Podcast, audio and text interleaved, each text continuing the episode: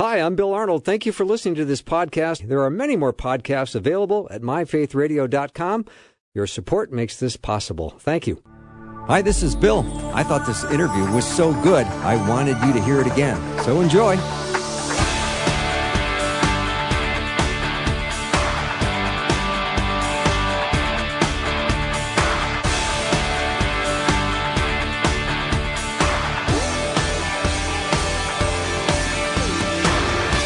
And a warm welcome to the afternoon show. I'm Bill Arnold. I do have a great show for you today. My friend J. Warner Wallace is going to be joining in just a minute. But uh, Jim Wallace has a book called Cold Case Christianity. It's been updated and, ex- and it's now an expanded edition. 10 years after the fact. It's a spectacular book. I have it in my library, and I'm also holding another copy in my hand. And I encourage you to get a copy yourself. Jim, welcome back to the show. Well, thanks for having me. You know, Yeah. I love being on this show. I- I appreciate been I mean, I've been stuck in, and not stuck, but I've been away from my uh, access to a phone. So I haven't been, I'm not, I'm not as consistent as I'd like to be over the summer. So I'm glad to be back in the swing of it now that fall is here. Yeah. Are you in the mood to do radio today? Well, even if I'm not, I'm, I'm still going to do it with you. So how's that? I love your honesty. See, I talked to your uh, buddy Greg Koukl this week, and Did you? yeah, next to me, he said you're like the most interesting person he knows. That's probably what you hear from everybody. Well, yeah, they always they always say that. They always Or- say whoever that you're talking to next Yeah. to you, Bill. yeah, That's right. the most interesting Or- person I know. or I don't It remember- might just be that you're you're present when you're asking that question. So what are they going to say? yeah, I kind of paint him into a corner, don't I? Yeah, you do. It's good. Yeah. By the way, I was going to say the same thing. Next to next to you, Greg's the most pers- uh, interesting person I know. I do like Greg. He's an interesting guy for sure, and he was talking about gardening versus harvesting, which I think is a great, uh, great concept. And he said you were in his garden uh, when That's you were not a believer, which I thought was That's very cool. right. Yeah, and it's it's one of those things where I think it's important, and even when when we do these these hours together, that we we articulate Christianity in a way that that is uh, reasonable, because that's what I needed to hear back in those days when I was listening to Greg. You know, I, I was exam. It took me about nine months to a year to really dig through the stuff that I even wrote about in Cold Case Christianity. You know, and and so as I'm digging through that, and I was obsessive about it. You can ask my wife. I was just nuts. I just I just was so intrigued by whether this could possibly be true, especially as I started to assemble this case and it was looking like it was heading in a certain direction. And I, I still though, when I would share what I was learning with other Christians, um, nope, like everyone's like, what? Like I thought, well, wait a minute. Well, how did you become a Christian? I would ask these people because I thought, well, how was it? I'm discovering stuff that you as a, you know, maybe a 20 year Christian weren't aware of. And I started to lose my confidence that this was a group that was even aware of the case. And then I Mhm. stumbled onto Greg's show and listening to Greg gave me what I needed, which was to, to hear another uh, like-minded voice that I could identify with that um, was just very thoughtful and methodical in his approach. And sure enough, that he was one of those, yeah, he's absolutely right. That's why I wrote the foreword for his new book because I felt like this is a guy who contributed to my wa- to my being here. So I wanted to kind of repay the favor. Yeah, well, he's a big fan of yours, as am I, of course. And let's talk about your uh, ex- uh, updated and expanded edition of Cold Case Christianity. There's a whole bunch of great stuff in the back I'd like to chat about today, if that's uh, okay with you. Of course, Yeah, of course. um, but I- I'm open to wherever you want to take Well, this it- as well. Yeah, and, well, and part of it too for me was I needed. This is the stuff that I wrote in the back. You know, we we did. Why would anyone do a 10th anniversary, right? I mean, I saw Greg did the 10th anniversary of Tactics, and as I was reading through the updated version of Tactics, uh, his first, you know, really he had a book before that, but this was like his like splash book, Mhm. and I thought, what's the point in rewriting a classic, right? But but he he uh, added so much to the 10th anniversary edition. I thought, well, if, if I can add that much to this 10th anniversary edition, well, then I'm willing to do it. And so I made a point of making sure I every change I made in the book I left in red ink, so I could look at the publisher and say, okay, this is why we need the extra pages. This is this is what we're adding. This is the new stuff, and and so I thought it was worth doing. And one of those uh, big bigger chunks of the new stuff is the stuff in the back of the book, which really kind of tries to respond to some of the objections I've gotten in the last 10 years or some of the questions I've gotten in the last 10 years since writing the first edition. This is this is what I try to chronicle at the back, and I call it just the case cross examined. So it's just really an effort to answer some of the questions that hopefully your listeners have had also that we can help them answer. Yeah. Jim, when you write a book, do you have that moment of panic where you, you send it off and you go, okay, I guess I'm done tweaking it for now?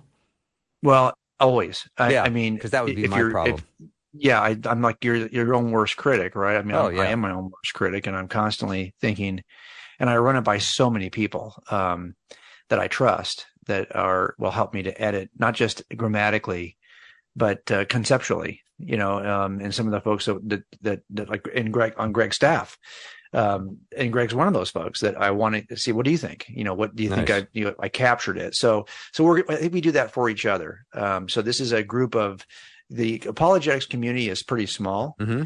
and and very very tight so i mean everyone knows everybody else and we're all cheerleading for the other. So yeah. uh, this is why I hope it turned out well. Yeah, J. Warner Wallace is my guest. His book, Cold Case Christianity, updated and expanded edition, is available right now. I recommend you get it. Jim, let's talk about uh, becoming a two decision Christian. What does that mean? Well, I mean, a lot of it is that, it, you know, when I wrote the end of the book the first time, I, I had a different ending for the book. And and what I wanted to say 10 years ago was that we don't need another million dollar apologist. We, we need a million one dollar apologist. I've said that to you before. I've Many times. a number of places. Yep. And, and, and my, my, my publisher was like, yeah, I'm not sure you should say that because it sounds uh, pejorative. It sounds like you're, you're going to offend every other working apologist in the industry. And, and, um, so I didn't put it in and, and I took an approach here that I hope is more helpful for people. I didn't actually say that, I think, until I wrote Forensic Faith but but here I wanted to make the point that we we have a tendency to think that our obligations are kind of our commitment.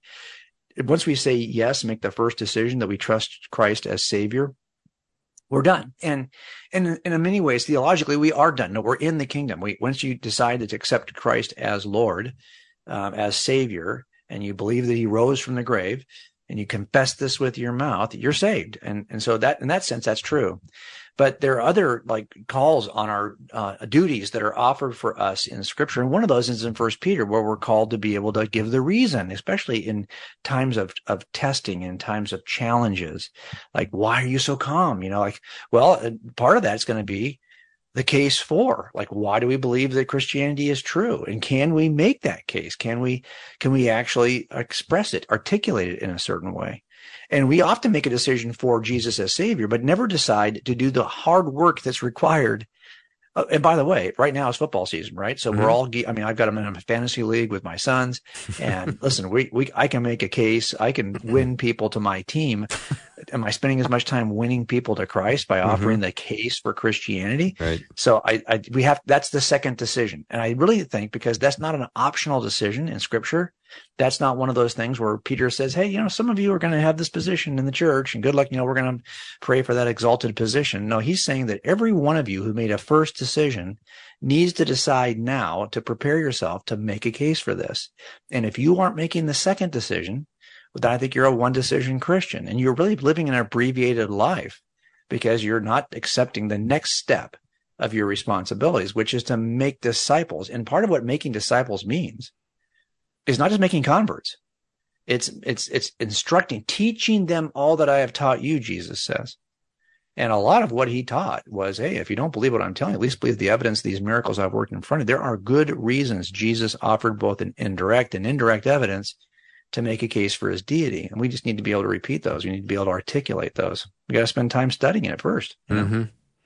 Jim, what do you think makes people reluctant to become disciple makers? Well, I always tell tell Susie this all the time that that when you're trying to figure out someone's motive, like why would he do that? Well, it's pretty simple. You always want to default. It's, it's biblical anthropology. Like if if someone is, we're probably more possessed by our fallen nature than we are animated by our desire to be holy because we're fallen creatures. So good. So yeah. So basically, if I'm looking at why would you do something, probably because it's the easy way it has to do with our yeah. fallen nature that mm-hmm. we don't want to work as hard because we don't. We're fallen. We we want to shortcut everything. It's we, are selfish. We want the time to be ours, and, and and so what you're this is this is for me. It's not like an academic thing, but it, it does involve brain headspace. I'm constantly thinking. It's like, what are you going to fill your head with? And so I'm lucky. I'm in, I'm married to Susie, who is who is you know is, is as interested in theology as I am. So when we have time at night, we are not watching Netflix. We're we're listening to sermons or to, you know, listening to scripture. She's a great encourager for me because she's geeked out about the same things that I want to be geeked out mm, about. And so even good. if I'm lazy that night, she will encourage me not to be lazy, and I can encourage her not to be lazy. And so I think a lot of it, if you're wondering why does somebody do anything, well, if you're talking about a human, it's probably because he's taking a shortcut that, or she's taking a shortcut that benefits them because we are selfish and lazy by nature. Mm. you know? Yeah. I love this line from your book. And then all we need to be effective Christian casemakers, attentive, conscientious, and willing to get in the game. It's pretty simple, Jim. Yeah, it, it, it is, and I and I think that um, the, the willing to get in the game part is is the tough part, right? Yeah. Because uh, that's that's really, uh, and I think we are if if we can do something simple like attend church, um, we often will see that as good enough, you know, and and so that's really where you ask yourself, okay, well, I don't. I, I, think sometimes when we tell parents, "Hey, here's how you're going to bring up your kids in the faith," there's a sense in which, oh, it's another burden. I got another set of things I got to do. I got to. I got to take time out to teach this or that. Well, no, it's not that so much. Is that our kids pick up on our passions, and if if you just change your passion, what are you passionate about? If you're seriously interested, it doesn't feel like work like I, I, don't think anyone who's reading these websites right now to pick up the waiver wire in fantasy football considers it work. they're just geeked out on who they want to replace that injured player with. Right. And so they're just in, they're just excited, they're interested. And so it doesn't seem like work. That's the difference, I think. It, it does our does does our faith feel like a task that we have to endure, or are we just so interested by nature that it it's like what we would choose to do if we had nothing else to do? Mm-hmm. Jim, do you think our generation has grown up seeing evangelism and discipleship as two different activities? Um, yeah, yeah. Uh, absolutely. Uh, and and which of the two is easier? Do you think? Uh, so so evangelism. evangelism well, yeah, it's, it's, it's right because your salvation occurs in a moment. Your sanctification yeah. takes the rest of your life, and it's like it's like. Yeah. And and part of what sanctifies you is the stuff that irritates you. That's the other thing. And nobody wants to be irritated. Like you're going to be sanctified so much more by your marriage from all those points of friction that you have to make choices about how you respond. And the kinds of choices you make determine the kind of direction you're going to go in your walk. And, and so without those challenges, you know, it's like, if you think about it, we all respect courage. Well, courage requires danger. That's true. Courage is a response to something. Oh, you love patience. That's a response to a challenge. You love compassion. That's a response to hardship. You have to have the hard things, the broken things, the messy things to get all of the beautiful virtues that we consider discipleship. So, so that's why I think we would much rather just, you know, hear the gospel and get saved than be transformed over time because most of what transforms us is some form of exercise. It's, it's a rub, you know. Mm-hmm. You don't get big in the gym unless you're willing to tear a few things. Yeah. And that's what you have to do, I think, in order to become a discipled Christian. Yeah. You and your buddy Greg Koukl will say a lot of smart things. Well, Greg says smarter things than me because he's an old man. I don't know. We're t- we'll take a break. This is going fast already, isn't it, Jim? Come on. We're already that's through right. our first break. We'll come back. It's because we'll... you're the most interesting person I know. Thank uh, you. In, in front you. of Greg Koukl. All right. We'll be, be right back with J. Warner Wallace. His book is Cold Case Christianity. It's updated and expanded edition is now available, and I do believe you should get your hands on one. We're going to come back and talk about the danger of becoming an abbreviated Christian. You don't want to be that. We'll be right back.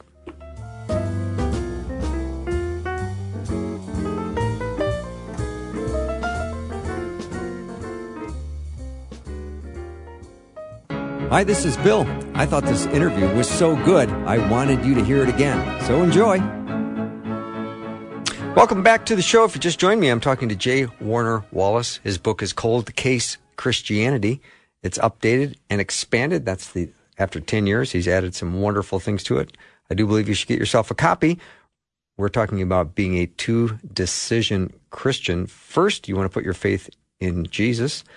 And secondly, you want to be disciple makers. Jim, if you just would continue this discussion with us about the danger of what you say is becoming an abbreviated Christian. Yeah, well, I think the danger is that number one, uh, we have a tendency to see this as an option and we assign it to others. Yeah, good point. So, so you know what we do is um, we do by the way we do this on every level because we are by nature we want something for the least amount of work. So if you are raising high schoolers you would like to probably a lot of people i know from being a high school pastor would love to assign to reassign their um, spiritual formation to the youth pastor right? Like whatever they're just find it like i thought the people even say well i picked this church because of its youth ministry. Mm-hmm.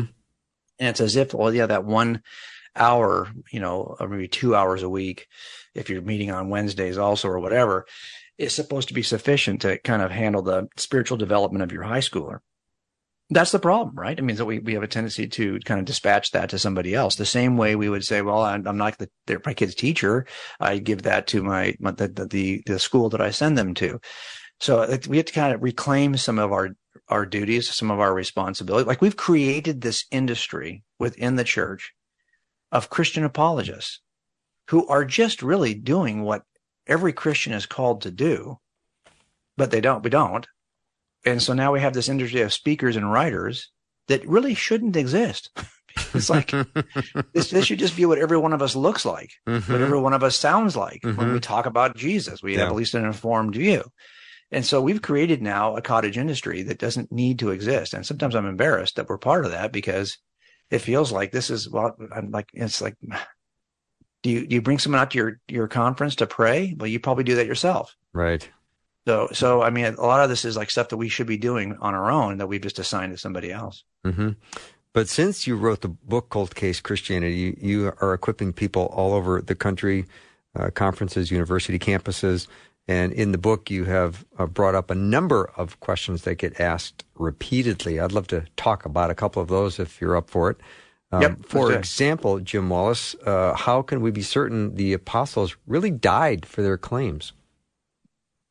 Okay, well, this is something that we look at as a piece of evidence, right? We would often kind of cite this as um, evidence for the veracity of their claims that they were willing to die for them. But of course, the question is, how do we know they actually died for them? And a lot of skeptics will challenge that. And why? Well, because the records, the accounts, um, are varied and some of them are more trustworthy than others, no doubt about it. So like you can be more certain about maybe how Peter or Paul died than you can about how, let's say, um, Philip died, mm-hmm. because because the records we have are better, or you may not trust a document in which the death is recorded as much as you trust a, a different document.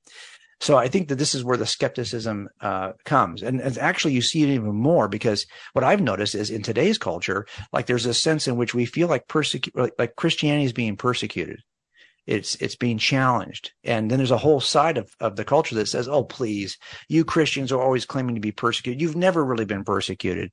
Give me a break. You you ended up taking over the roman empire. It was the religion of the empire. Just give me a break. So i think we have to be able to respond. How do we even re- how do we know? Now there's a great book by the way that i did not write that my buddy sean mcdowell wrote called the fate of the apostles. It's a big read but mm-hmm. at least it kind of charts the depth and how what you could trust and what how much you could trust each of these accounts. So that's a great book to look at. But here's what I would say. And I try to when I respond to these questions to kind of give it to you in in pieces that are memorable. So there's three points I typically make when somebody challenges that you can't be certain that the apostles really died for their claims. Here's what we do know. We do know that the apostles, they began three things. They began with an eyewitness tradition. Mm-hmm. So if you read the book of Acts, right, the book of Acts, if you really look at what it is, what is it? It's a, it's a description of the disciples as eyewitnesses, right? These are the, the disciples who are, when Judas is replaced by Peter, he replaces him with another eyewitness, mm-hmm. somebody who had seen the Christ from the baptism all the way to the resurrection. And these folks were unafraid to share what they saw, what they experienced, right? Because they knew that they had actually seen it and actually experienced it. And they did that even when it resulted in some form of mistreatment. They would say something about Jesus being imprisoned, they'd be mistreated. And the earliest reliable record of the disciples clearly indicates that they were on a path that if they continued on that path, it's not leading anywhere good. So the very earliest records we have at least show that they were unafraid and were probably going to get in trouble for their statements. Next, I would say that the apostles began a uniform record. And what I mean is that that even though all the details related to their deaths, you know, they they do vary. Like if you get different um, um, uh, documents, different manuscript evidence, the deaths do vary from tradition to tradition. But the fact that they died as martyrs is a point of uniform agreement. Here's mm-hmm. what I mm-hmm. mean. there's not a counter argument. It's not like we're saying, well, in this document it says that he died, in this document it says he didn't. No, the uniform uh, manuscript evidence we have agrees that these folks died. And just as importantly, there just aren't any other competing ancient traditions that contradict that. And you would think there might be if you're trying to dispel this rumor about the, the, the, the, resurrection. But there aren't any pagan accounts, for example, right, that describe the apostles like just, you know, living their life till they leisurely die of old age. Mm-hmm. Uh, doesn't, you don't have that. So we have a uniform record of their deaths. And the last thing I would say is that this began, this initiated a committed movement. And that movement is really dependent upon the level of commitment which was expressed through their death. So for generations following the, the life and then the martyrdom of the apostles, those earliest Christian be- uh, believers, all the new Christians, they actually like sought to emulate these guys. They, they, they wanted to, to, to copy the kind of level of commitment and dedication these um, apostles had shown. And so how do they do it? Well, they did it by following in their footsteps. And we have an entire movement of martyrdoms of people who are dying for the assertions of the apostles. What do they do? They're just simply copying the apostles. And you'll see early ancient manuscript evidence in which they're saying that. They're saying that I'm going to die the same way the apostles died. So mm-hmm. we have mm-hmm. good reason to believe they died as they were recorded. So I would say it's on those three legs, right? The eyewitness tradition that begins in the book of Acts, the uniform record that there's no counter uh, story related to their deaths. And finally, to the committed movement of martyrdoms that followed them that claim to be based on their example. Those three reasons I think are consistent for us to conclude that, yeah, these folks did die as they have always claimed to have, have died mm-hmm. in, in, the history of Christianity as, mar- and by the way, Bill, our death, you and I, as committed Christians, if we said we would die for this cause, it has no evidential value because lots of people die for what they don't know is the truth. Right. Or don't, or don't know is the lie. But here, this is the one group that would know if it's a lie. So you might fly a plane into a building because you think, you know, 1700 years ago or whatever it was, that there was actually a, uh, an event that you believe occurred, but you don't know. You weren't there. This is the group that would have been there, that would have known their death has high evidential value, even though the death of Christians in this generation has low evidential value. And that's why I think we can use that as a piece of evidence, uh, inclining us to, to trust that the Gospels are telling us the truth about Jesus. Yeah, super interesting, Jim. J. Warner Wallace is my guest. His book is Cold Case Christianity. It came out 10 years ago, but he's updated and it has an exp- expanded ver- uh, version of it. And it's out right now. I believe it's time you, if you've not bought this book, to to get it because you're going to love having it. If you have any questions or comments for Jim, let me know. 877 933 2484. 877 933 2484.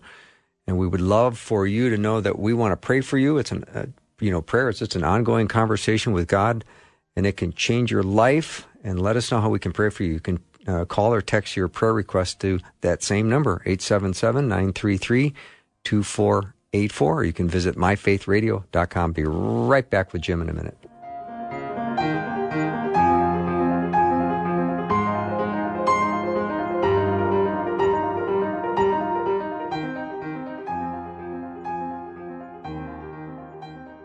Hi, this is Bill. I thought this interview was so good, I wanted you to hear it again. So enjoy. It's the afternoon show with Bill Arnold. Let's get it started. Jump in your car. Yeah. What's for dinner? Hey. It's the afternoon show with Bill Arnold. If you're just joining me, I hope you've had a great day and thanks for uh, tuning into the show. J. Warner Wallace is my guest. He's a Dateline featured cold case detective. He's a very popular speaker. He's a senior fellow at the Colson Center for Christian Worldview, and he's also an adjunct professor of apologetics at the Talbot School of Theology at Biola. Always glad to have him on. And I would say of um, Jim's presentation of the gospel was one of the most compelling I've ever seen.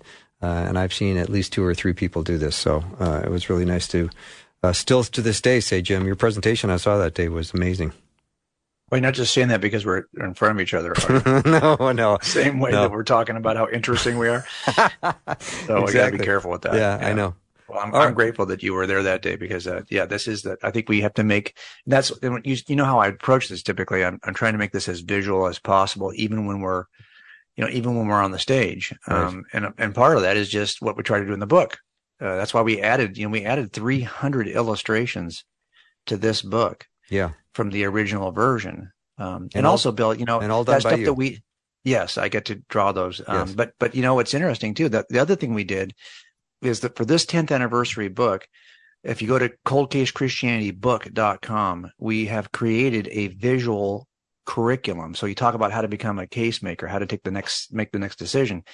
Well, if you buy the book, but we'll send you the links to the entire 10 and a half hour Sweet. visual case making course.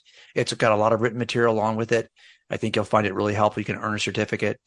The point here is that, and it's also got a 410 uh, slide PowerPoint. It's got over 50 Bible inserts that make the case. The point is we're trying to get those free resources. In the first week of this book being available, already 350 people have started to take that course. Oh, So what we're trying to do is get people to to do this, to become a two decision Christian and be able to answer these questions. hmm That's awesome. Now, as you have spoken at universities and campuses and all kinds of conferences all around the U.S. and, and abroad, you get these kinds of questions that pop up all the time. And in your book, you have shared some of them, and you've given Mm-hmm. great defense of these questions, like how can the Gospels be eyewitness accounts if they include events or facts the writers didn't see? It's a great question. Yeah, so that's the, one of the things you'll hear all the time. Well, a couple of things you'll hear. You'll hear number one, it, you can't trust it because it's hearsay.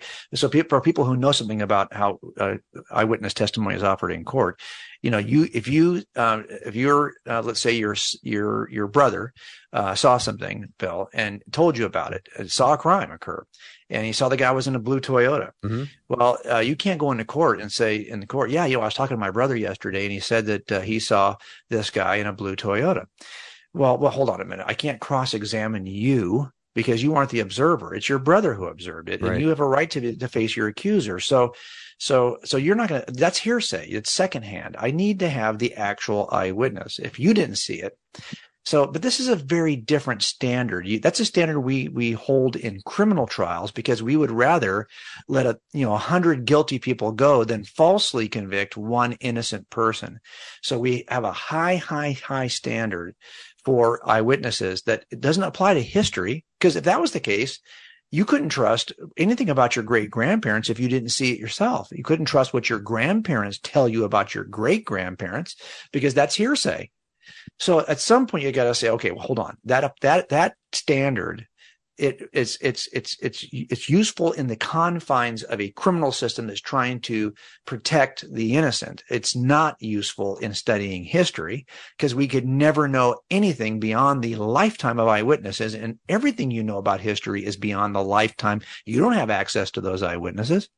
So here's what I would say how do you how can you do this? How can the gospels be eyewitness accounts right? If they include things that you d- didn't witness well because there's three things we're we're looking for. That's why i try to make this simple right? Let me give it to you three things. So when you're talking uh, when you're reading statements from cold cases um, and- and they were, they, those have been closed those have been open for decades. So so these were written a long time ago and they typically include three kinds of what I call firsthand, quote unquote, eyewitness descriptions. First is firsthand experience. Those are the events, right, and the occurrences that the people who's witnessed them personally observed and experienced. That's what we typically think of as eyewitness. Okay, great. That's the one kind of firsthand experience. The other kind of firsthand experience or description we're looking for is what I call firsthand access. Those are the events and the occurrences uh, that, that they didn't personally observe, but they were aware of based on information given to them by someone else at the time. Now that, that's something you can actually uh, use, but you can't cross examine it. But it is something that is going to impact how they think about what they do observe. The last thing is firsthand knowledge. And that's just the general cultural um, kind of, you know, the, the conditions that were present in the culture, uh, the no- common knowledge, the common uh, things that were known by people who lived at that time, even though they really had no direct experience or observation that they could base this on. We all have certain things we know about our culture today, even though we weren't present to see that, we kind of know it's happening in culture. So testimony related to what I call firsthand access, that's typically considered hearsay, right? Because you didn't, you're not the original source. Mm-hmm. But that does not mean that that that that category is untrue or invalid. It just means I couldn't use it in a criminal trial. So for history's purposes, yes, it's absolutely valid, but it may not be valid for it has to be crossed, it has to be examined, it has to be tested. That's what cold case Christianity is all about. Now, the hearsay standard, that's fine for criminal trials, but it is, you can't apply it here. You can't apply it to history because eyewitnesses provide information from their, their personal experience, what they saw. They provide, provide information from what others uh, told them, and they provide a knowledge of what the culture is like at the time. And all of those things are things that historians uh, embrace to make a case for what happened in the past, even though some of those things you could never use in a trial. That's a different standard for a different purpose. Unless you're willing, Bill, to jettison history, everything you know Mm-hmm. In history, because that standard would have to be applied not just to Jesus in history, but to Abraham Lincoln in history, to, to anyone you're examining in history. And I don't think most of us are willing to do that. We embrace the fact that there's a difference between the criminal standard and the historical standard. Yeah, and Jim, when you are trying to solve a, a, a cold case murder that's has been unsolved for thirty plus years, you oftentimes have no longer any eyewitness, eyewitness accounts, and you build your entire case on circumstantial evidence, don't you? Well, yeah, and if you have no eyewitness, you could still build a case just on. But here we do have an eyewitness account. We have the Gospels. Mm-hmm. So the question then becomes: Look, there's two ways to build the case. If it's indirect evidence, then you got to kind of make sure you have the proper inference. But if it's direct evidence, eyewitness accounts, you have to make sure they're not liars. Okay. Yeah. So this is about uh, the reliability of the eyewitnesses, which is what I spend the entire second section of the book just talking about the four reasons why I know that those gospel accounts are reliable. Hmm And Jim, didn't the gospel start out originally as as an oral tradition, and can that be trusted? Well, yeah, and I think here's what it comes down to. The question is, you, you know, you can test the oral tradition too. We want to know how early is the, did the story of Jesus change over time? That's really what people are, are, are after when they start attacking oral tradition. Now, now, what is an oral tradition? I, you, you know, I'm a speaker, and you you heard me speak a number of years ago on that particular talk, and that that particular talk you heard me give, I have given hundreds and hundreds and hundreds of times. And if I gave that talk to you today, and you compared the wave file Mhm. from the talk I gave eight years ago, whenever you heard it, Mhm. to the way the one you would see that those wave files would line up the peaks and valleys and the pauses. Because not only do I say it word for word pretty much the same way, if you it, it, actually pauses. I it's I do it the same way. So the assumption with oral tradition is, well, how, how often were they talking about this? You know, it's- if somebody sees something and they don't say anything to anyone for 30 years, well, that's been roaming around in their head for 30 years. Who knows if it's accurate? On the other hand, if I saw something and for 30 years I have been saying it over and over and over again, by the time I get to version 16,000, um, you know, I've been saying it consistently. My daughter used to say, you know, I could give your talks. I've heard your talks so many times. I could give them myself. I know all those talks word for word. And I used to tease Frank Turek, the apologist, because we do conferences together. And I go, Frank, you, you say the, it's the exact same way. The, the jokes are the same. The pauses for the jokes are the same. he says, Jim, do you think you're any different? And I realized, no, I'm not different at all. And that's just the nature of the oral tradition of speakers. And if I was in a culture in which everything is transmitted orally, it's even stronger. Hmm So I think in the end, the, the, the claim is not that the, the authors of the gospels didn't say anything about Jesus and then pen something 30 years later. The claim is that like in the book of Acts, they have been talking about this every day with a sense of urgency, a holy sense of accuracy, because they consider this to be the word of God.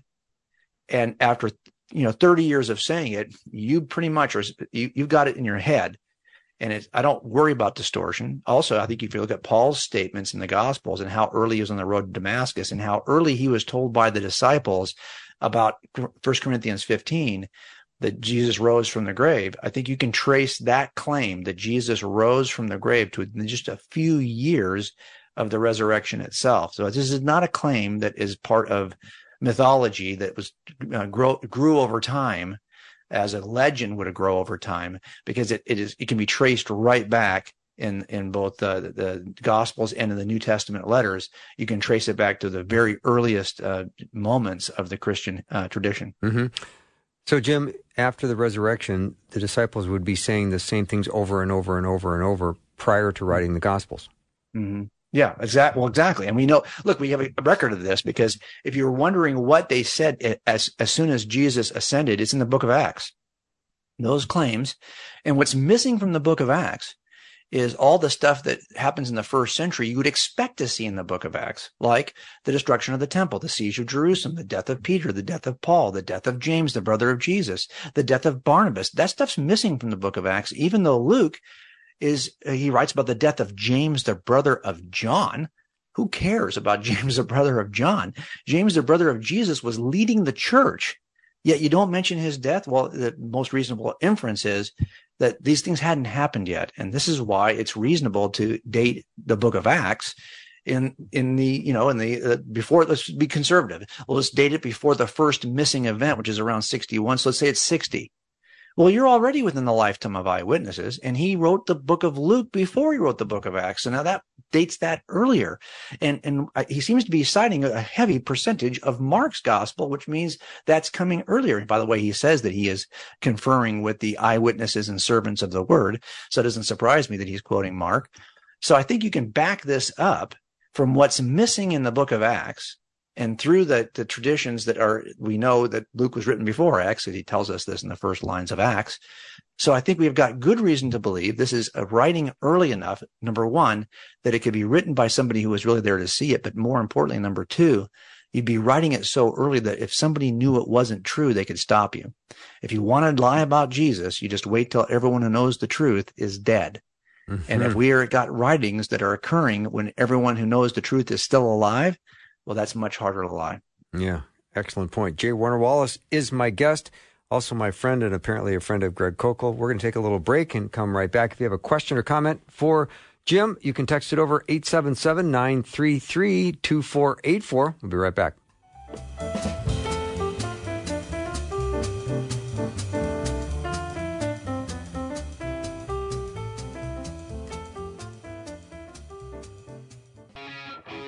Hi, this is Bill. I thought this interview was so good, I wanted you to hear it again. So enjoy. J. Warner Wallace is my guest. His book is Cold Case Christianity. It is now updated and expanded edition. You should get your hands on it. It's an awesome book, and we're going through some uh, frequently asked questions as he has uh, appeared on campuses and conferences all over the country. So let's talk a little bit about church fathers. I've always struggled a little bit with church fathers, especially if there's a church father from like 1200 years after the resurrection of Jesus. It seems like only church fathers should be people in the book of Acts. well, and I think that, that, um, when you just talk about church fathers, you can divide these, right? Because the history of the church, and I'm talking about the ante Typically, when I talk about church fathers, I'm talking about the ante-Nicene church fathers. So, what I'm talking about are those fathers that were those leaders within the church that were that were leading the church in the first 300 years before it became before Constantine accepted and embraced Christianity as the religion of the empire. And I, I think that's a fair so when I'm looking at, for example, uh, when I'm trying to figure out what what really was taught earliest, um, before perhaps our inclinations to corrupt it would take over, right? And maybe there's mm-hmm. some corruption doctrinally, some corrupt. So so I want to know. Um, like those, so I look at people like Polycarp and Ignatius and Clement and Irenaeus and Hippolytus and Origen and Tatian and Justin and Martyr. These are the folks who, who are historically known to have led the church and and they are people who described the the life of, uh, of, of Jesus. There are people who described what he did. There are people who defended Christianity. And so, and I often will reference these folks. For example, in Cold Case Christianity, I'm, I'm referencing the a chain of custody mm-hmm. in which the concept of who Jesus is is transmitted over time. And I mention a lot of these folks because it's going to go through the writings of those folks that you see the picture of who Jesus is, and you can tell is it changing? Is he becoming more supernatural, or is he is he a simpler rabbi in the beginning and he becomes the Christ of Christianity? Those are the claims that people make. But but here's the problem is that when I use those church fathers and, and I reference the sources I'm looking at, uh, people will challenge that and say, well, look, how can you, you can't trust what they say about Jesus and his divinity because some of these church fathers, they were heretics in one way or another, or they held to positions that whatever your denomination is today wouldn't hold to. Okay, fine. So, so it is true that if you look at some of the earliest leaders in the church, there were some folks who would go sideways on certain. This is why we had church councils come together to argue out what is the plain and reading of what is the proper hermeneutic to read the New Testament. What can we infer about the deity of Christ from the New Testament, about the nature of the triune nature of God? These were battles that were fought not from uh, like personal opinions, but people doing their best to, to, to mine the truth from the New Testament documents. So I do think that you can, you can look at what these church fathers said about Jesus, the claims that are made today and compare them to the early church fathers. And here's why. Number one, differing views don't disqualify people. They're not disqualifiers. So in every criminal trial, right, we, we get witnesses in front of the, the jury and they hold all kinds of theological and philosophical and political views, right? That differ from me, that differ from the, from the, the defense attorney. They even differ from each other, these witnesses. They, they have different worldviews. But those secondary beliefs, those are, those don't matter because witnesses got to limit their testimony to the observations related to the case. So imagine, for example, that a witness uh, sees a, a, suspect like run to his car, right? And then he enters on the driver's side. He starts the engine and, and, and then he hesitates just prior to speeding away from the location. Okay. So at the trial, this witness comes up and he sits down and we ask him to describe what he, what he saw. And, and he, he describes, he describes the actions. And then a question is asked by the defense. Hey, why do you think he hesitated before he fled the scene? Okay. That's stop right there. No, hold on. I object to that question mm-hmm. because he can testify that he paused, but he cannot testify to, as to why he thinks he paused. That that's that that that's beyond his knowledge. I agree. He's be guessing. So so we're asking you to testify about what you heard, not what you think or what you saw, not what you think it meant. Same thing is true with these with these ancients. We want to know what did you hear about Jesus, not what. How do you interpret that? Then, what do you think that means? I'm looking to confirm what the earliest story of Jesus is, not to confirm what you think as a theologian that means. Secondly, observations they're more important than interpretations. So, so when you're examining um, these these church leaders, these early church fathers, you know, I'm I'm way more interested in the facts that are related to what to Jesus, right? What do they what do they say about how Jesus was being communicated than their interpretations? I want to know what was described about Jesus. What's being said from one generation to the next, not how each leader developed their theology of, like, in other words, is the virgin birth described again and again and again? and you may draw some theological principles from the virgin birth. I don't care. I just want to know, is that data point is that miracle? Is the resurrection an early claim? I want to know what's being described. And so as a result, I'm just concerned more with their descriptions of the gospel record and the details that they include in the historical narratives. Now, so when a church father starts off and starts to pontificate on some theological position or some interpretation, well, I'm not as interested in that. That's, that's, that's not, I, I recognize that that's outside the scope the same way it would be outside the scope of a witness. That's outside the scope of his testimony. So when I'm examining an early church father, I'm only interested in what were the facts about Jesus's life that you received from somebody else who preceded you. I don't care about what do you think that means. So you don't have to agree with these theological positions they hold. You don't. All you're looking for is what is the data upon which they are building their hmm. theology, because the data point is what I'm tracing. I want to know evidentially is the story of of, of Jesus changing. So if I got something on the stand and I want to know what did Jesus say, not what do you think that means or what do you think he was thinking when he said it, that doesn't matter to me. Mm-hmm. And that's why you should get Jim's book, Cold Case Christianity, updated and expanded edition, available right now. J. Warner Wallace is my guest. So, Jim, why, why should we trust the New Testament canon, and why should we trust it was assembled correctly? Well, a couple, a couple things. Uh, uh, number one, and I'll just focus on a small aspect of this, um, and and that is the way it is uh, is actually collected is intriguing to me. Um, there's a certain practical utility in the way it was collected. First of all, I love the fact that they only collected the work of eyewitnesses, right? So, like Barnabas, the Epistle of Barnabas was used by the early church. It's not in your canon, not an eyewitness. First Clement was used by the early church. It's beautiful letter. It's, he's a student of Paul, but he's not an eyewitness. Therefore, he's what this is why Paul, for example, makes such a big deal. I saw the risen Christ. He, I'm, I am also an eyewitness. And last of all, as to one untimely born, he appeared to me also, he says in Acts, in uh, 1 Corinthians 15. So I think that's important that you're you're first of all only considering those things that are written by alleged eyewitnesses, and then there's this practical utility. You know, d- d- does the next standard is well, do these reflect the divine nature and purposes of God? Right, that that that the Scripture is is trying to assist uh, us as as His children in understanding Him better. In other words, were the texts useful in teaching people about God? Were they understandable? This is why, for example, and were they accessible? This is why, for example, Revelation is comes in is not included in some of the earliest lists of canon because it was so confusing. So these are the areas of concern, right? That guided the selection process. Was it an eyewitness account? Is it is it edifying? Does it tell us something about God? Is it easy to understand? Do we know who wrote it? This is why, for example, Hebrews is as it, as was a lot of the early church fathers like, I'm not quite sure if we should include it. We don't know for sure who wrote it. Mm-hmm. So that's important. Okay. Now the, the collectors, this is what's interesting. They had firsthand access to these guys. They had the firsthand, the collectors had firsthand access to the people who wrote the gospels.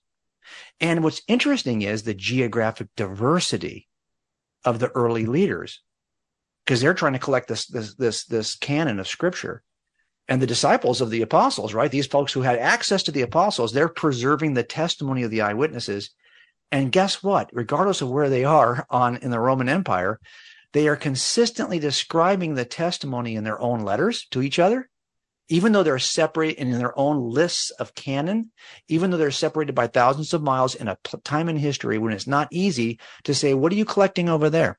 What do you consider authoritative over there? So, for example, in Rome, Clement, around AD 95, he's affirming the New Testament. He collected a lot of New Testament books and documents and he held them in very high regard. And more importantly, he actually thought those documents were already known well enough by his readers to be recognized when he just quotes them or he alludes to them in his letter. That's not all, though. In Antioch, on the other side of the, of the uh, empire, you got Ignatius, who he's affirming the New Testament also. He's the first one who actually writes the expression, it is written when hmm. he's quoting from the New Testament documents. So it's pretty clear he considers this to be like, you know, on the same par as the Old Testament. And so he's far away. In, in Smyrna, right? Polycarp, another corner of the empire, he's also doing this. He's, he believed the New Testament documents were scripture. He thought they were comparable to the Old Testament. As a matter of fact, in one chapter of his letter, he wrote, in the sacred books, it is said in these scriptures, be ye angry and not sin, and let not the sun go down upon your wrath. Where's that from? Well, that's Psalm 4, 4 and Ephesians 4, 26. And he quotes them as though they were equally and equally inspired. What's dramatic to me is that it's got eyewitness accounts collected in corners of the empire and the lists and the content and the descriptions of Jesus match. Mm-hmm. That to me is remarkable. And this is another sign that you have the right books in your canon. Wow, so good. Jim, thank you once again. I'm just so uh, delighted that I can be back on the air with you. I know you were in Alaska a whole bunch this s- summer and you uh, was were doing a lot of ministry, but it's just so nice to hear your voice. Well, good to be back with you, Bill. Yeah. you know how much how interesting you are to me. So oh, I, I, don't need I to so say anymore, do I? Just, yeah. have have a great uh, rest of your day, and thanks, brother. Best to Susie and all. Thanks. all right. Thanks so much. Yep. J. Warner Wallace has been my guest. His book is called Cold Case Christianity. It's updated and expanded edition, and I do recommend it. I don't recommend tons and tons of books. I do always suggest you go to Amazon and you can probably get the first chapter of most books you hear about on Faith Radio. You can download the first chapter and read it and get familiar with it. If you bought every book that we were talking about on Faith Radio, you'd have to buy about 20 books a week. So that's not what our intention is. We want you to just get the ones that are in your interest, in your wheelhouse. So, uh, but this is one I personally like. It's called Cold Case Christianity uh, by J. Warner Wallace. That wraps up our show for the day and for the week. Thank you for supporting Faith Radio. See you next week.